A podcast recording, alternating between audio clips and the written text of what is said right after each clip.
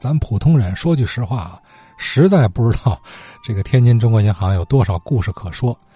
呃，不过通过这一个来月的深挖细凿啊，中行历史知识积累，咱从我这是突飞猛进的啊。尤其是参观了中国银行博物馆之后，呃，收藏协会的何志华何爷也是直说，没想到天津中国银行这事儿那么多。话说天津卫的听众朋友们，晚上好。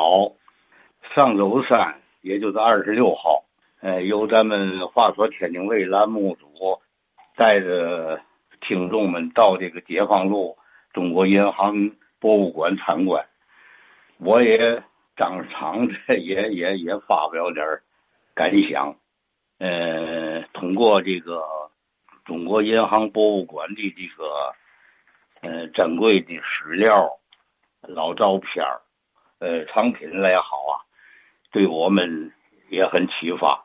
当时我也表了个态，这两天回来我就在家翻，突然间我在这个收藏的这个老的报刊里头发现了两期玫瑰花报，是咱天津出的玫瑰花报，两张啊都是三六年的，就是民国二十五年的，一个是四十二期，一个五十几期。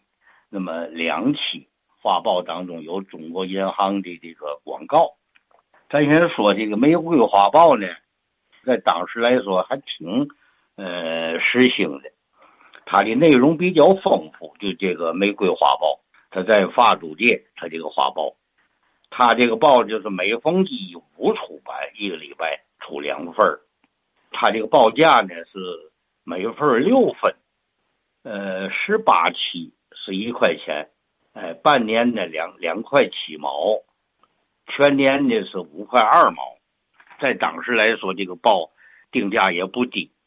其中呢，我就细看看它反面，它有一个中国银行广告，就是各种存款、各项放款、中外汇兑特许发行，哎，底下还有小字儿了。本行民国元年成立，资本国币两千五百万元，国内分支行一百余处，或英美法德日。均可同街对会，各界惠顾皆诚欢迎。这是它里头的内容。另外呢，翻着翻来还有一张，这玩意儿太特殊了哟。这张报纸啊有点烂，呃，那些年在旧旧书市儿看了一张叫《国剧画报》，北京出的。这个《国剧画报》的。报刊的题词呢是红豆馆主题的，我看在头一版上有锦城银行的，有中南银行的等等，我又因为它都掉渣了这张报，我又细看了一反一反反面，果不其然呐、啊，有中国银行的广告，呃，写着中国银行欲求国内外汇兑之便益，于民街请假临，营业时间。上午九时至十二时，下午一时至四时。这个国际画报啊，这这个很少，它这是北京出的，主题就是介绍明陵的轶事。这是民国二十二年六月十五日，哎呦，比我大，呵呵我三九年，他这好么是二十二年，等于是三三年，一九三三年。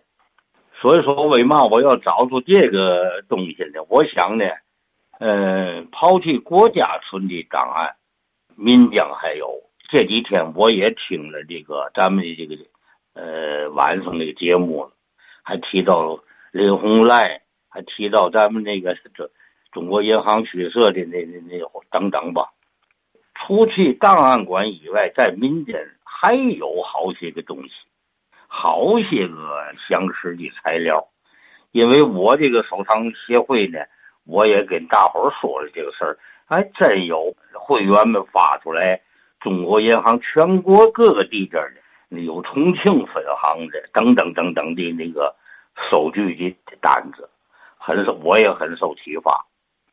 中国银行这个博物馆呢，应该呢，我想呢，就是通过咱这栏目啊，搞几次专题的研讨，就叫恳谈会也好，扩大面儿。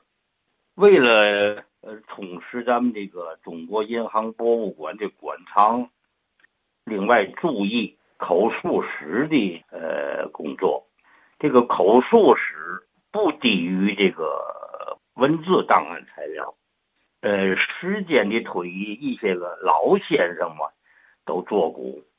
过去来说吧，哎呦，太遗憾了，老先生上礼拜还有了，这里没有了，遗憾。咱不能落一个遗憾。两句话说这事儿，我们也给录下来。口述史是一项非常重要的一个馆藏资料。哪位跟中国银行是在有这个长辈？在那儿工作过，哪件事事件知道过，都录下来。所以说呢，我们这个呃应该搞一个两次的这个座谈会，也希望这个中国银行博物馆的领导啊，上回也挺热情的接待咱们，也介入到这里头来，跟听众互动。